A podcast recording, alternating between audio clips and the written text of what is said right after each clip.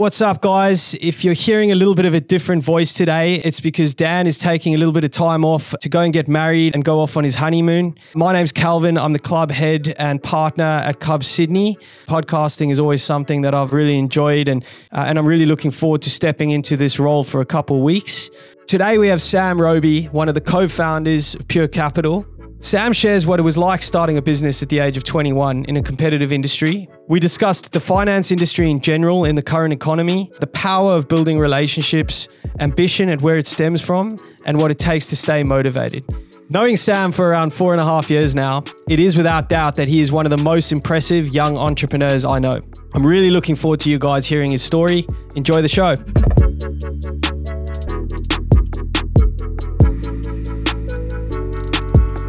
All right, Sam.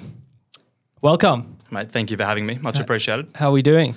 I'm good. I'm good. I'm happy. I'm healthy, so no complaints. Looking Yourself? good? Thank you. Thank you. Yeah, doing great as always. Coming up to the end of the year now. It's been a great year. So, no, great, great to have you here. Obviously, this is my first time hosting, and I believe this is your first time actually doing a podcast. Is that It is. correct? It is.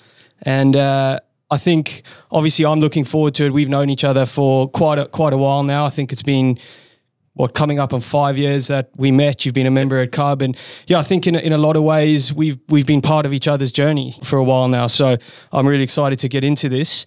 Um, why, why don't we start off with a, a bit of an overview of, of your business and, and what you guys are up to now? Mhm. Mate, so Pure Capital, we're uh, an asset and equipment finance brokerage. We've just had our fifth birthday last week, actually, which is good. So just born sort of pre-COVID. Uh, mate, things are good. Business is good. Uh, we've gone through a lot of sort of cycles already uh, and sort of proven that we can trade trade through them really well. We're sort of growing as well. A couple of new staff members, uh, and just sort of seeing, I guess, what the next couple of years has in store. But keep on keeping on. I think is the motto. And how have you found how have you found the market this year? Obviously, a bit of economic turmoil, interest rates rising. How have things been in your business?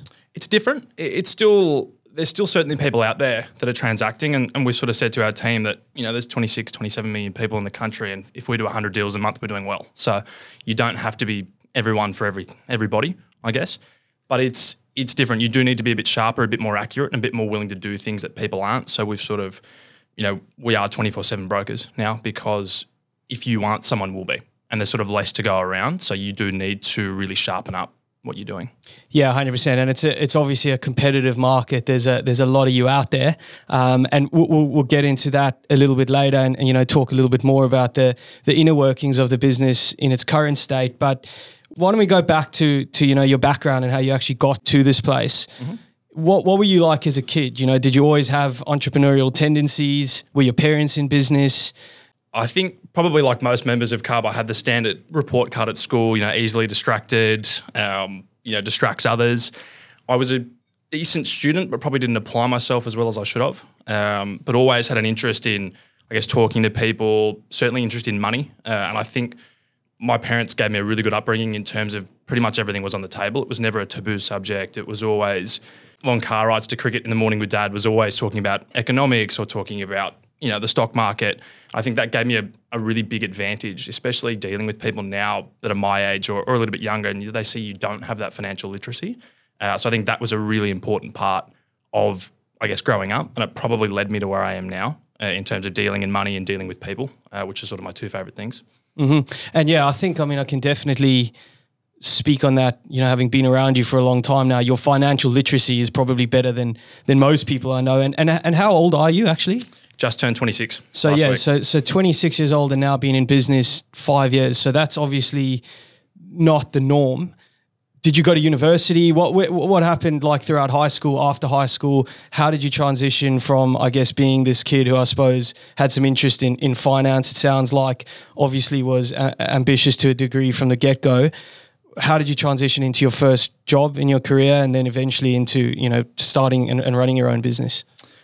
So I think finished school, didn't really know what I wanted to do. A little bit lost. Went to uni because that's what everybody did. Um, my dad was a doctor, uh, so for him that was the only path you took. Like you, you finish school, you go to uni, you do your five or ten years, and then you get a good job out the other side. But I think I, I went for six months. I probably didn't do it the right way. You know, I would turn up, I'd go to class, I wouldn't study, I'd pass the test because they weren't that difficult in the first year. It was the same as school, but I wasn't applying myself and I wasn't happy. And my parents actually moved house when I was about 17 and they ended up missing out on a house that we all really wanted. Um, my dad was negotiating with a real estate agent and thought he was negotiating against himself. Stopped, ended up losing over about five grand, I think, uh, on everybody's dream house, and they ended up moving somewhere else, which ended up being an apartment who above a guy who owned a sister company to the first ever finance company I worked for. And I remember one day just talking trash in the pool to one of the boys, and he was in there, and he sort of overheard and turned around and, and said, "Do you want a job?" oh yeah, I don't know what you do, but you're young, you're successful, you know, why not? And that started one day a week while I was doing uni, three days a week, uh, five days a week, switched to night uni, and eventually got down the track and thought, you know, I don't need this. I don't need to go to uni at the moment. No one I work with went to uni. Um, you know, if I really need to go, I can. I can go back later on. I, I, I have. It wasn't because I wasn't intelligent enough. I think it was because it just was boring, and ended up doing that. Loved it. Absolutely loved it. Was there for three years, and then they made a few changes to the contract structure, which saw a lot of people leave. And me and my two business partners now basically looked at each other and said, you know, why not? Why don't we go and start our own thing? There's no barriers to entry, really. We have the relationships, we have the skills, we've been trained really well. You know, why don't we have crack? And what is it when you know in those early days when you started working in the in the initial business? What was it that that attracted you? And and I guess to further that point, did you feel like when you found yourself in an environment where you were around people, you were selling, you were dealing with finance, that's when everything kind of clicked for you and you were like, okay, this is this is my calling, this is where I belong?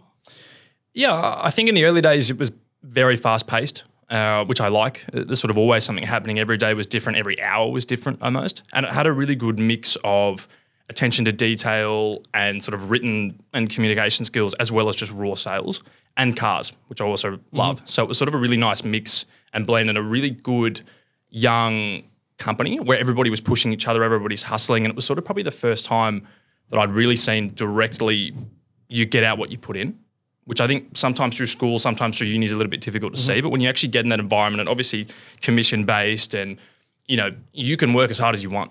Uh, and I think that was a really good framework for me to apply myself and and just really have a go. Yeah, and I think that's obviously the most attractive thing about anybody in sales is that in, you know the reality is it's as you say it's what what you put in you get out. It's uncapped potential, and I think when certain people find themselves in that sort of environment, uh, you know, I'll speak on myself in, included. Um, yeah, the potential is kind of endless, and and it feels like that's where you kind of that that's where you want to be. Um, and so, how old how, how old were you when you when you first actually decided to go off on your own? Uh, twenty. 20. I would have been, yeah. And 20. your business partners were a bit older than you? A little bit, yeah. They're about five or six years older um, at the moment, but it was a really good mix. Again, I'm, I'm really lucky, and we were talking about this before we started. I think one of the, the really nice things about Cub for me is that no one ever treated me as a kid. No one ever, the age was literally just a number. It was never anything else. And it was sort of, that to me was really welcoming. And I think it's been really important throughout business that no one's ever seen me like that. It was always, you're an adult, you're doing what we're doing, let's treat you as such. And I think that was super important as an education piece early on in the business. And and why do you think that is? Because like you said, we were talking kind of, you know, before this, and and you kind of are of the opinion that the credit should go to everybody else for not treating you as a kid, but I actually think that you should give yourself more credit for not being treated that way. Why, why do you think that throughout your career you've never had to deal with that kind of imposter syndrome? You've always felt like you've been at the same level as everybody else you were dealing with, even at the age of 20, because that's not normal. That's not a normal thing. Um, yeah, d- d- tell me a little bit more about what that looked like. I think sport probably has a large part of it as well. I, I, played a lot of cricket as a kid, and you're sort of again always around adults and always playing. Once you get out of the age group stuff, it's you're in an open playing field. And it doesn't matter how good you are as a 17 year old. If that bloke's 25 and you're playing in the same league, well, it doesn't matter. Or if that bloke's 30.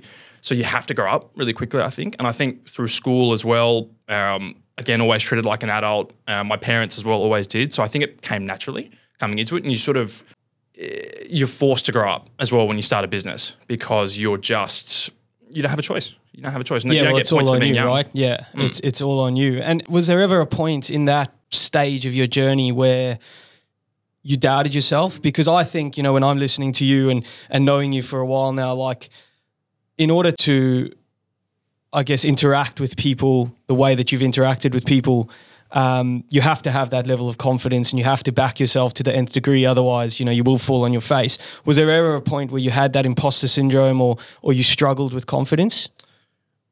I think sometimes I probably still do a little bit in the clubhouse when you, you're having a conversation with someone and you think there's no way I should be in this room at the moment. Um, you know, there, there, are certain guys who have companies that are 20 times the size of ours that are just having a yarn because they want to talk about cars or they want to talk about whatever.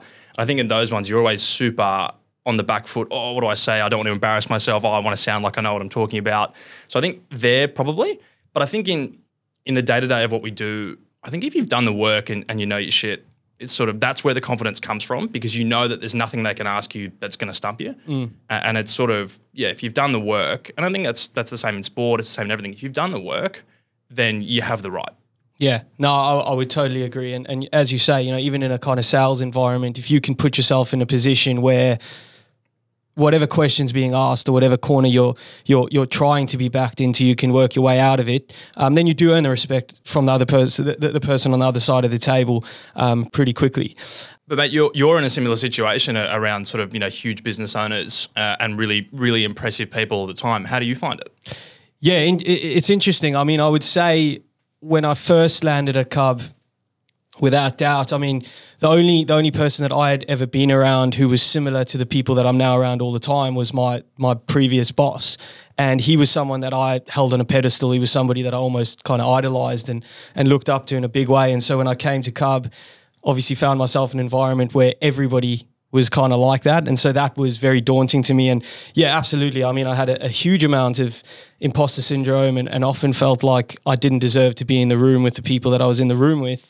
And I got a piece of advice by, you know, Steve Grace, who we both know very well. He said to me quite early on, why, why do you feel that way when you've lived a life and you have a story that nobody else has? Um, regardless of your experience and, and, and how much you've done, like there's things that you can bring to the table that nobody else can. And so you need to carry that. And literally, it was like a flip of a, a switch and everything changed in that moment. And I think as time goes on, you know, like we were talking about before, when you start to, to deal with people at a, at a certain level, and you earn their respect through the work that you've put in, then your confidence then grows as well to the point where then you then feel like you deserve a seat at the table. And obviously, that's kind of where I feel like I'm at now. But it, it, takes it takes a lot of time and work and effort. So yeah, totally kind of resonate with with, with what you're saying there. Um, talk to me a little bit more about, I guess, the challenges that you you faced in the early stages of your business. Obviously, you know you've gone into a, a, a finance business. You've kind of worked your way up a little bit. You've decided, okay, there's no kind of reason why we don't do this ourselves. But you're 20, you're 21 years old. You know, you've never done this before, and you're a young guy talk to me about what that looked like and, and the early challenges that you faced. I think the early challenges we faced hold us in really good stead now. And we were talking to our staff about this the other day where, you know, in the first sort of six months, 12 months of business, you might only get three or four leads a month, which means you've got to run them as absolute best as you can. And, and it's, it's not good enough to sort of try once or twice and, and go, ah, this is too hard. And whereas now you might get, you know, 100, 200 leads a month, but if you still have that same work ethic, I think that held us in really, really good stead, which was a real problem at the start because you, you're wanting to move fast. You've just come off a salary. You have just come off as many leads as you can handle. And all of a sudden you're on your own. Mm. And I think something that we sort of made a call on really early was we're not going to do any marketing. We're not a marketing company. We're a relationship company. And what we're really good at is what we call handshake business. We're the guys you go have a beer with on a Friday that's where we win business. And that doesn't work necessarily with all the marketing. So we're mm. going to force ourselves to do this. We're going to have to go and make the calls. We're going to have to go and get in the mud.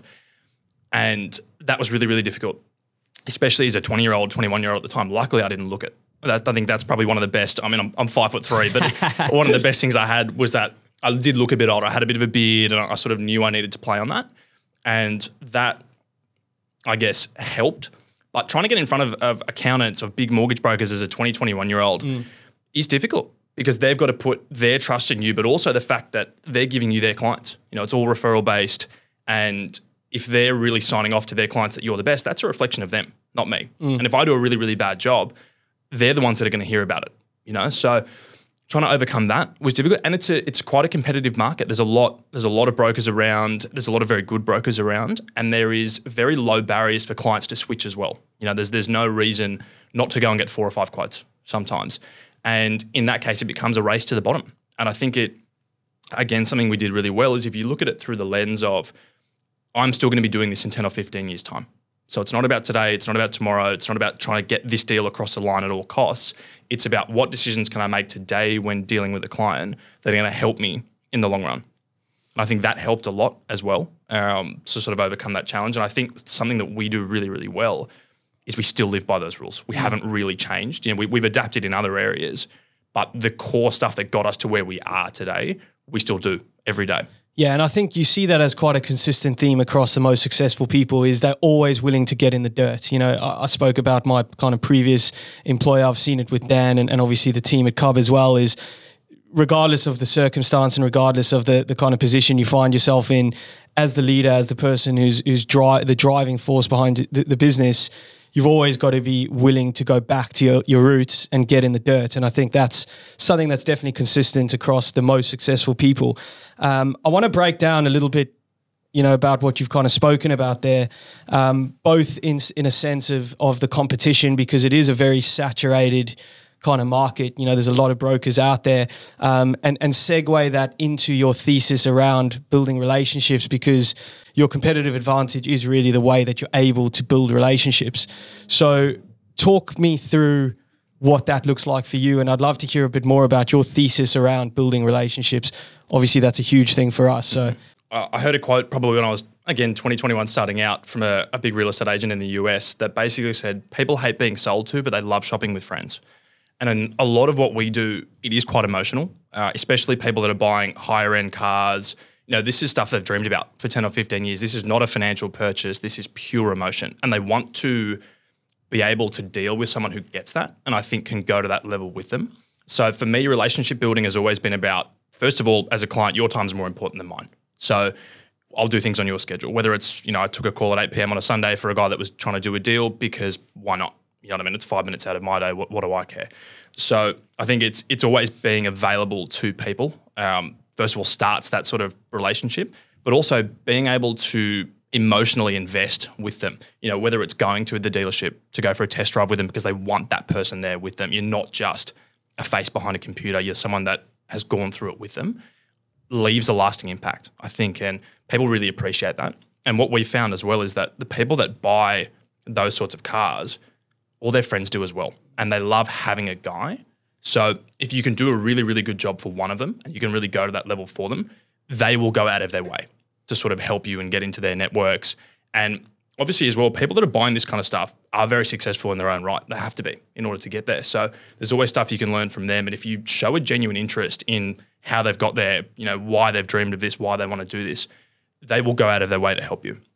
So I think that was something that was really important for us.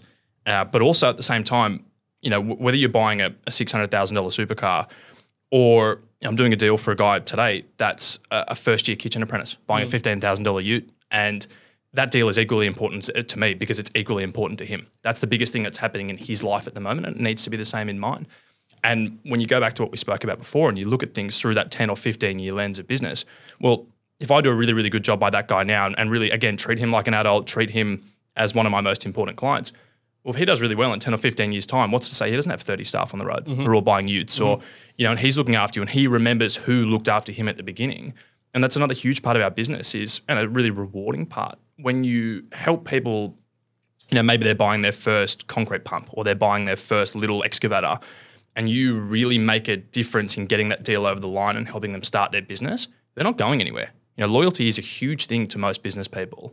And if you can you know, go out of your way to get the first one done, they're just going to keep coming back as they grow. And, mm. and for us as well, that's been looking through it through that longer lens. It's not about the transaction, it's about the relationship. And if you keep looking at every deal in that light, people will reward you in the long run. Mm. You know what I mean? It's a, it's a pretty good way to run a business. 100%. And I think, yeah, obviously to, to have that kind of foresight um, I think is is missed a lot of the time. You know, when people are looking for the kind of quick fix and and to do the quick deal, it's not the way that that things are built. Things are built over time. Patience takes its part in in everything. Um, and as you say, yeah, to have that kind of foresight to start small, but you don't know where that's going to go one day, or slash you don't know who that person might know, who they're going to push you onto. So doing the right thing is all the, always the right thing. I think at the end of the day. I think um, so. And there's there's also you know we always we're, we're big in the office in saying that the only way to guarantee you make nothing is to not do the deal. So the amount of deals that we will do for free because we have to, or because we're you know as bad as it sounds, we're undercutting someone else. But they're then you don't know who they know. You don't know who they're then going to refer you on to. And some of the best deals and best clients we have are deals that we've done for free the first time just to get them on the books. And then from there, they've done 15 transactions, 20 transactions. And it is so important for us that you just don't know what's going to happen. So you may as well write the deal. Would you say that, I guess, there'd be a lot of times, because I've seen you navigate throughout the club, has there been a lot of times throughout your career where you've just built relationships with people in the upfront and you've then done deals with them far later down the line? You're always open minded, you know, at Cub, you'll, you'll go to an event, you'll be open to meeting everybody and anybody. I think one of the best lessons I ever got growing up from my dad was that it's always better to be owed than it is to owe. and you can never do too many favors for people. But at the same time, do something nice for someone just because you can. You know, why not? Don't expect anything in return. And, and, I think that's probably one of the biggest things that that again we can say about us, and I'd hope people could say it about me, is that the amount of times we do stuff for people just because you can. There's nothing on the other side of it. You know, we were talking the other day. A, a member asked uh, about a watch. He, he, really wanted to get a watch, uh, really difficult to get, and I was lucky enough to have a relationship with the people that sell them so I just said, mate, let's go. Let's book in a time. We'll go in and have a chat. Um, you know, there's nothing in it for me, uh, but if I can help you get something that's really important to you, mate, why not? You can never have too many friends. Turns out that guy's got 100 cars on the road and needs to refinance his entire fleet. But I would have done it if I did, even if that never came up, because you can never be too nice to people and you can never have too many friends and you just again you just don't know what's going to come out of it but even if nothing comes out of it it's still the right thing to do yeah 100% i think there's a great lesson in that i think a lot of people struggle with the idea of relationship building and, and networking and how to navigate that environment and the reality is serendipity is too big of a factor to discount. You love that and word. I do love that word. That is my favorite word. I think everybody knows that. Um, but th- that's the truth. You know, the reality is serendipity is it, it is too big of a factor to discount, and mm-hmm having the ability to build relationships with people at scale, you you have no idea where those relationships are going to go. And I think yeah, you're you're you're proof of that. Um, I want to get into, I guess, the idea of, of sales and selling a little bit. It sounds like, from your point of view, you're not so much of a salesperson, but more so a relationship builder. Do you do you consider yourself a salesperson? Yes, I think so, and I think there are a lot of different types of salespeople. Uh, and I think my sales approach is a lot more laid back. It, it's more, I'm going to put all the information in front of you. You should want to deal with me. But if you don't, that's absolutely fine. I'm not going to chase you. I'm not going to be that guy that's harassing you on the phone. You know, if you don't want to deal with me, as bad as this sounds, that's your loss. Unless you've got a really good reason not to. Uh, in some cases, the deal, you're just not going to get a deal done. You know, sometimes it doesn't work. Sometimes you haven't given it your best. Sometimes you've missed something. But for us, especially being referral based, most of the time you are kind of order taking and you don't want to be pushing something onto someone they don't need. Because that, again, looking through that 10 or 15 year scope, it'd be really easy sometimes to push people into doing a deal that isn't right for them just because it helps my back pocket. It's not right. And you're going to go out of business pretty quickly because it's a small world and you know this sort of stuff gets out. So there's not a lot of selling that we do in terms of probably to the client, I guess. It's more about I guess knowing when to be an order taker sometimes. You've got those clients that come to you, they know exactly what they want, they just need you to do it mm-hmm. for them. So it's about knowing, I guess, that role. And then also knowing when people do need, you know, I guess to know all the facts. And I guess if that's a sale, you know, putting it in front of them, putting all the perspectives in front of them they haven't considered, and then letting them make the decision. Mm-hmm. Because at the end of the day, if you make the decision for them, eventually that will come back to you in, in a bad way. You know, something's going to blow up or something's going to get out or, you know, they're not going to give you the referral or something like that if you just try and push them into something. Mm-hmm. So I guess the sale for us is more about knowing when to lead from behind, putting everything in front of them, directing them in the, in the right direction, and then letting them make the call. Yeah, and the deal closes itself. At exactly, the, at, at 100%. What, what about the relentless nature of the way that you operate? Because I see you, you're probably on the phone more than anybody I know. Mm-hmm. You know, you've done well for yourself. Obviously, you're still young. How do you continue to motivate yourself in a way that you're getting up early every day, you're going to work, you're answering every phone call, you're trying to do every deal that you can do, you're continuing to build relationships. Would you say that that's something that's just naturally inside of you and you don't know any other way, or is there is there is there a reason that you keep doing that? I think it's a little bit of both. I think um, our great friend Andy Herman has a theory about ex-athletes and, I guess athletes that have failed, uh, and I think I definitely fall into that category. I played a lot. I played a lot of cricket as a kid, uh, and probably only only in the last couple of years have realised that I just didn't do the work. You know, I was that kid at 14, 15, 16, that was probably a little bit bigger than everyone else. Again, funny now that I'm five foot three, but a little bit bigger than everybody else and could probably get by on raw talent. And then, as I said before, when you get into the stuff that's not age groups and everyone is as big as you are and everyone's as strong as you are, if you haven't done the work, that's when it shows through. So I think there's a little bit of a, I guess, a chip on my shoulder now to not let that happen again, and sort of a, I guess, almost an obsessive fear of being outworked. Uh, but also at the same time, I really love what I do. I, I, really am genuinely really grateful and really lucky to say that I actually really enjoy it. So if I'm again answering at a call at eight o'clock on a Sunday night when I'm making dinner, there's nothing else I'd actually want to do anyway. You know, you get to talk to really interesting people. They're buying stuff that I'm really interested in cars wise, so it doesn't feel like work. But at the same time, you never want to be, and there's a, a really good football quote, I know you love your football, about, yeah, but can you do it on a rainy, cold Tuesday night in mm-hmm. Stoke? Mm-hmm. And I think that dictates a lot of what I do. It's really easy to be motivated and, and really on the ball when things are going well or it's a really big deal or, you know, you're going to get something out of it. But when no one's watching, um, when sort of the, the, the spotlight isn't on, can you still go with the same work ethic? Mm-hmm. And I think that's that's probably integrity more than anything. What you do when no one's watching. Um, so I think it's for me trying to give every single client the same level of service, regardless of what they're buying. That drives me um, because they they deserve it mm-hmm. really. And I'm really fortunate, you know, to to love what I do, but also know that my clients are the reasons why I can do what I do. If I don't have any clients, I can't do it. Mm-hmm. You know what I mean? I, I can't do all the things I love to do, all the things I'm really privileged to do. So if I slack off or I sort of get complacent with them, then it's not going to be too long until there's none of them left and I won't be able to do it. So it's sort of maybe a little bit of a fear that it's all going to go away um, if I don't work as hard as I do, to sort of a that I guess innate desire to not be outworked again, to not go through that, and three to deliver the service that everybody deserves. Mm-hmm. So I mean, you've touched on there like your reasons as to why you continue to do what you do every day. Do you know why you are as ambitious as you are? Do you know where your ambition comes from? I mean, I, I can speak on on myself.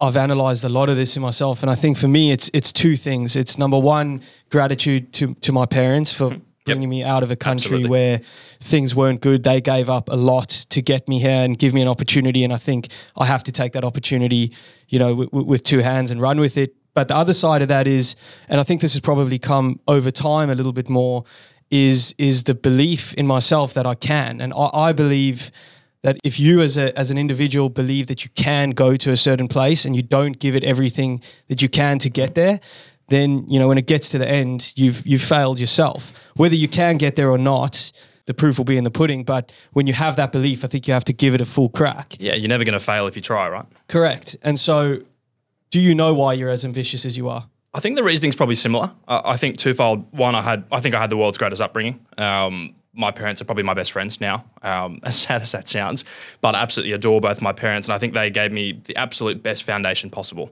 Um, you know, growing up, my dad wasn't an anaesthetist, very successful.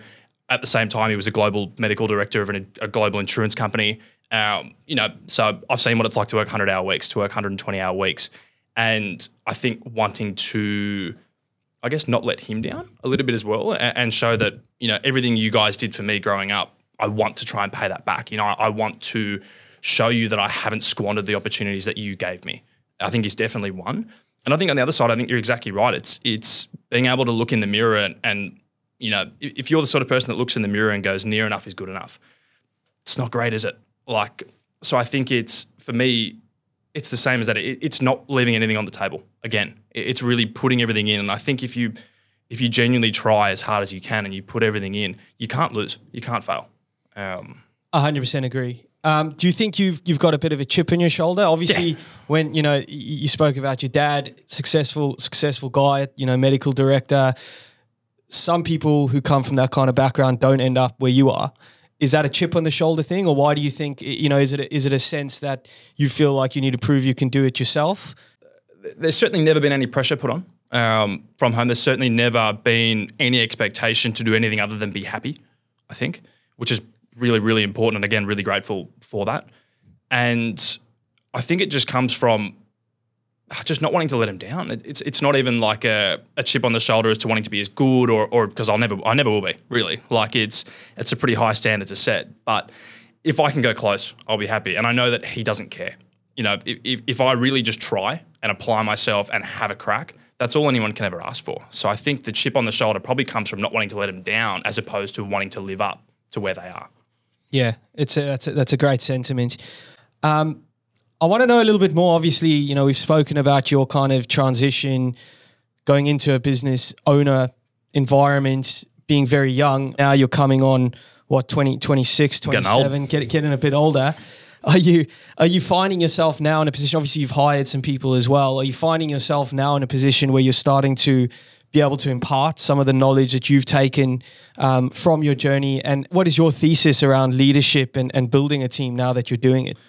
I think it's been a really interesting challenge that I guess the three of us probably didn't expect. Um, and the three of us know uh, where we are, and I, and I, think we know what makes us tick, and we're quite lucky in that regard. Whereas, and when you're running a sporting team, there's only one outcome. Everybody wants to win, right? And everybody's willing to put everything aside to do what is required. Whereas when you're managing staff, it's really different. it, it is. I know what motivates me. I know what motivates my two business partners. Really simple. It's quite difficult working out what motivates other people and trying to get the best out of them has been a challenge that I never saw coming, uh, and I probably should have. That's that's naivety, but that's been a really interesting sort of dynamic in the office lately. And it's on one side, it's it's sort of it feels a bit wrong to sort of impart some life stuff on them because I'm 26. What do I know? But in terms of from a sales aspect, it's also been quite difficult because you forget one how much you know. I think, and it, it's for us, we're lucky that we've done this long enough. It's almost automatic and it's almost instinctual. Whereas a couple of the guys we've hired have never done this before. You know, one of them was a, an editor at the Australian. You know, what does he know about finance? So trying to explain the technical skills of it to him was really easy and he, he picked it up really quickly. But the instinctual nature of the sale and how to, you know, hear what someone says, but what do they actually mean? What are they actually looking for? You know, what's really going to get this over the line? That's been quite difficult. So working on that and trying to f- fulfill that for them has been really rewarding. I think, and that that will be something that continues to be a challenge, but a really worthwhile challenge over the next couple of years.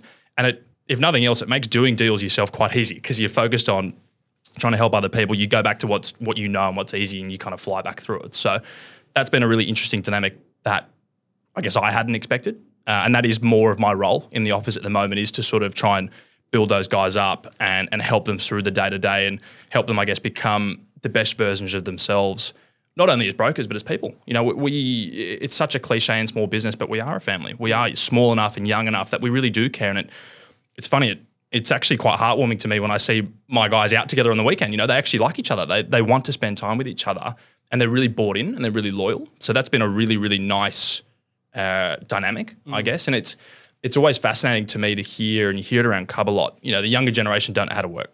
Nobody wants to work hard anymore. Mm. And I think these boys do defy that trend, which is really good. And I love hearing that because also for me, still being young, looking at 10, 15, 20 years' time, it's good to know that it's sort of if people aren't willing to do the work now and we are, that we're going to go miles ahead from them. So I guess trying to, and a bit like us when we started trying to keep that, trying to keep that momentum, trying to keep that fresh, that willingness to learn, the willingness to change, to adapt and grow is really important. And that's what we're trying to sort of instill in everybody. I think you've touched on some some great points there. We're in probably a similar position. How many you got in your team? Eight. Yeah, so I think I've got there's, there's six in mine now, and it, all it similar is, ages as well. Yeah, all similar ages. Yeah. So so it is interesting when you you know you start to you start to understand people's ambitions, people's motivations, you can't expect people to to want and think the way that you do all the time, and and and you've got to be able to navigate that as a leader um, and try and get the best out of everybody. Uh, and I totally agree with you know your, your your kind of sentiment around people hanging out on the weekend and that kind of stuff. When you see your team getting as gelled and as close as that, I mean the reality is that means you you've built a good culture, and, and I think that's the most important thing that you can do um, as a as a leader and and in business. What's next? I think as dumb as it sounds, keep on keeping on. You know, we were talking about this before, and, and one of the goals we have every year is just to have the business at the end of the year. And I, I think it sounds really simple and, and and really dumb, but you know, running a business is not super easy sometimes. And I think if you can keep the business every year, if your goal can be to keep the business at the end of the year, keep surviving, keep surviving, eventually you're going to build this juggernaut that's unstoppable. So I think for us, you know, we still don't do any marketing. We're still purely referral based. I think we're up to sort of you know three and a half, four thousand clients uh, in five years doing no marketing. So keep that going. And you know, I've always been obsessed with real estate agents and real estate agencies. I'm sure you know. And I've always been fascinated by the way they run their companies and the way they run their businesses. And you look at it, and in most of the top agencies, the guys who run the companies are still on the tools. They're still selling and they're just bringing people with them. And every year they might get a new associate or new couple of associates and they build them up. And then they go out on their own in the company and they get their own associates. And all of a sudden, you know, if you can do that maybe every year or every 18 months, in 10 years' time, you've got a team of 30 or 40 people who are all built the really right way. Your guys that were with you at the start and were loyal now have their own teams. And it's a really nice culture. It's a really successful culture, and everyone's moving in the same direction. And all of a sudden, you've got a really big, sustainable business as well because you've grown at the right pace, not for growth's you know growth's sake, which I think can be really dangerous. Mm-hmm. So if we can just keep doing that, keep sustainably adding and adding, I think in what we do as well, it's it's really good that because most of the contracts we write are five year contracts, we're in our fifth year, all the first ones we wrote are rolling off. And next year, all the second ones we wrote are rolling off. So you automatically get a few more clients. You know, your client base increases by 30, 40, 50% a year because people keep coming back. So it's a really sustainable way to grow without massively increasing your overheads, especially at the moment. You know, it, it is quite difficult out there for some people. And we're really lucky that we have really low overheads. Um, and we can keep doing things in the way we're doing them. So I think, mate, keep on keeping on, keep trying to slowly, sustainably add to the team and just keep living by the values that we, we do every day. Keep trying to do really good, really sustainable business. I think that's a great, great thesis on, on business in general. It's a lesson that I know, I know, you know, we talked to Dan a lot about. The, the most successful businesses are really not the most innovative ones. They're not the ones who are going as quick and as hard as possible. They're just the ones that stand the test of time. And they're the ones that don't get bored doing the simple things. 100%. I think it's it's about not trying to be everything for everybody. Do what you do, do it really well, and just keep doing it, and don't get bored. And that's the way forward. So yeah, I want to get a little bit more into, I guess, the technicalities of, of what you do. Obviously, you know, you, are a finance broker, you're an expert in that space. So someone comes to you, you know, they want to buy a piece of, of, of equipment or machinery yep. or an expensive car, watch, you know, whatever it might be. what does that process actually look like? So it's a little bit different depending on, I guess, the first breakdown is is it income generating or is it not? So if you're buying a Lamborghini, for example, it's probably not income generating unless you're in a hire business. Or if you're buying a concrete pump, those are two completely separate deals, right? So if you're coming to me to buy, you know, the car of your dreams, sports car, what would tend to happen is you and I are going to have a long chat about it. First of all, because I love them, you love them clearly. So we're going to have a yarn about that. We're going to go through it all together. Um, you know, how are you specking it up? Are you buying it new? What do you reckon? Then from there, it's going to come down to I guess the the numbers. What do you actually want to borrow? Do you want to put money in? How do you want to structure it? And what tends to happen in those circumstances is those people are usually quite busy. Uh, so what I'll say is, if you want to jump on a three way call with your accountant, who's going to know your holistic position better than me and probably better than you, to be honest, let's do that. So we'll jump on a call. We'll go through again, usually what the accountant wants, uh, and usually what we can do are probably two different things quite often. So we'll find a way to kind of meet in the middle we'll structure the deal with the accountant to make sure that it doesn't impede them doing anything and it also meets their, I guess, holistic goals and a holistic vision for the company's financials or the individual's financials. We'll go through that. We'll come back to you and put it in front of you, make sure you're comfortable as well. Um, because the last thing you want to do is be buying, you know, a luxury asset and thinking about it every month. You want to not notice it. That's what we say to people. If you notice it, you, you probably shouldn't be doing it just yet, right? So, how do we structure this to make it best suited for you? once we've done that, we'll gather all the documents. We'll sort of do a big write up on the story. Uh, we'll go, you know, two or three banks uh, that are going to buy it. Uh, we'll put those in front of you, the pros and cons of every option. I think a lot of people forget that, you know, banks have different niches. You know, if you come to me and say, hey, I'm going to pay this thing out in two years' time, I, I want a five year loan, but I'm going to knock it over really quickly. Well, if I go to the bank that has the cheapest interest rate, but has the worst exit structure, is that really doing right by you? No. If I go to the bank, you know, that maybe has a half a point more expensive interest rate but has no exit fees, I can show you the math of how far in front you're going to be depending on when you pay that loan out. Right? And I think that's we spoke about it before a little bit the difference between being a broker and being a salesperson. It's not about doing the deal, it's about doing the right deal. And what that looks like is different for different people. So we'll set that up, make sure you're comfortable. Uh, we'll then put it all together, big write up, send it into the bank. The bank will take know, a couple of days or however long they take to sign off on it. We will then speak to the dealer on your behalf or the seller, whoever that might be, get the paperwork ready I will come and see you in person with the paperwork because I think back to the relationship piece we spoke about, that's really important. I think you can be a face behind a computer or you can be a handshake. And I think a handshake, one, people remember it far more, and two, you're far more likely to get referrals out, of someone you've actually looked at eye to eye, you've gone through the paperwork with, you've really made an effort for. We'll then get it into the bank, we'll settle it. We'll send all the paperwork off to the dealer, all the receipts of payment, everything like that. We'll then go back to the account with all of the tax documents they're going to need eventually, because we know for them that's a huge pain point. Trying to get the documents come, you know, end of financial year. Where's my amortization schedule? Where's this? And you know, some people once they've written the deal, because it's only about the deal, they're on to the next one. Once once you're out, you're done. So send all that over to them proactively, just so they know what they've got, and then that's it. And then if you look at the other side, on the income generating stuff, concrete pump, those are really important because in that scenario as well, you probably know it's also not the last one they're going to buy. So you don't want to jam them into the, the first bank at the risk of then affecting any future deals. So it's important to sort of know, and this is where you can speak to the accountant or any of their advisors, what their, I guess, one, three, five year plan looks like and make sure that you can set everything up to meet those commitments. Uh, and whether that looks like getting forward contracts, setting up projections, picking the right bank at the right time for where they are is going to help them massively in the future. And again, that's where being a broker comes into it as opposed to being a salesperson. It's not about that one transaction, it's about everything in the future. So going to the accountant, setting it up properly, making sure it's in the right company as well, making sure that they're at the right bank for where their exposure limits are going to be in the future. And I guess looking at again through a much longer term lens of the amount of times we've done one concrete pump for a guy, and in three months' time, because he's done a good job, he's got a new contract and he needs another one, and he needs another one, and another one. Yeah, it's often, oh, I need this yesterday. It's a lot of money usually. So making sure you're ready and knowing, and that comes, I guess, through experience, through pattern recognition that you get as you do the job more and more, knowing what's coming next before it happens so you can set everything up for that client. And I guess you, they're looking in the here and now. So you need to be looking forward so you're covering all bases. Yeah, I think it's it's interesting when I hear you go through that. You keep going back to the kind of simple principles, and that's what has obviously made you as successful as you are.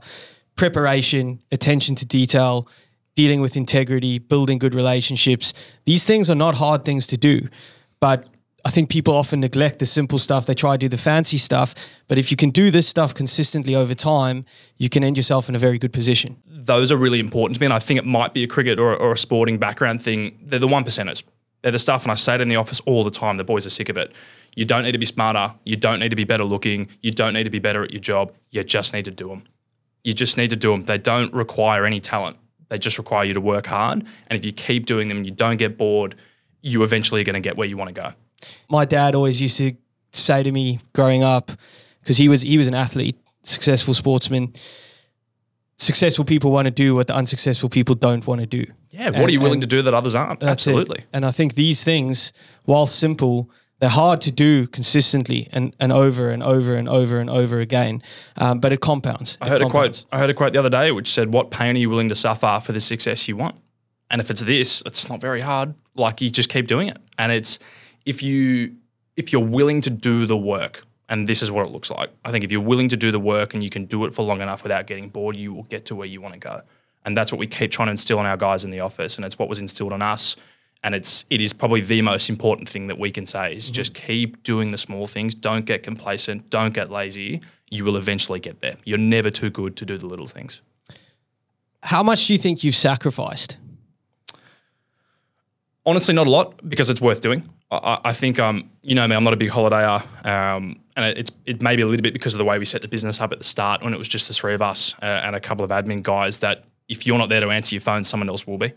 And but for me, it was worth doing. You know, it's it's I'm really big on spending money in areas of your life that you want to, and not in other areas. And this has allowed me to do those things. So I don't really see the sacrifices. You know, I'm, I'm not a massive drinker.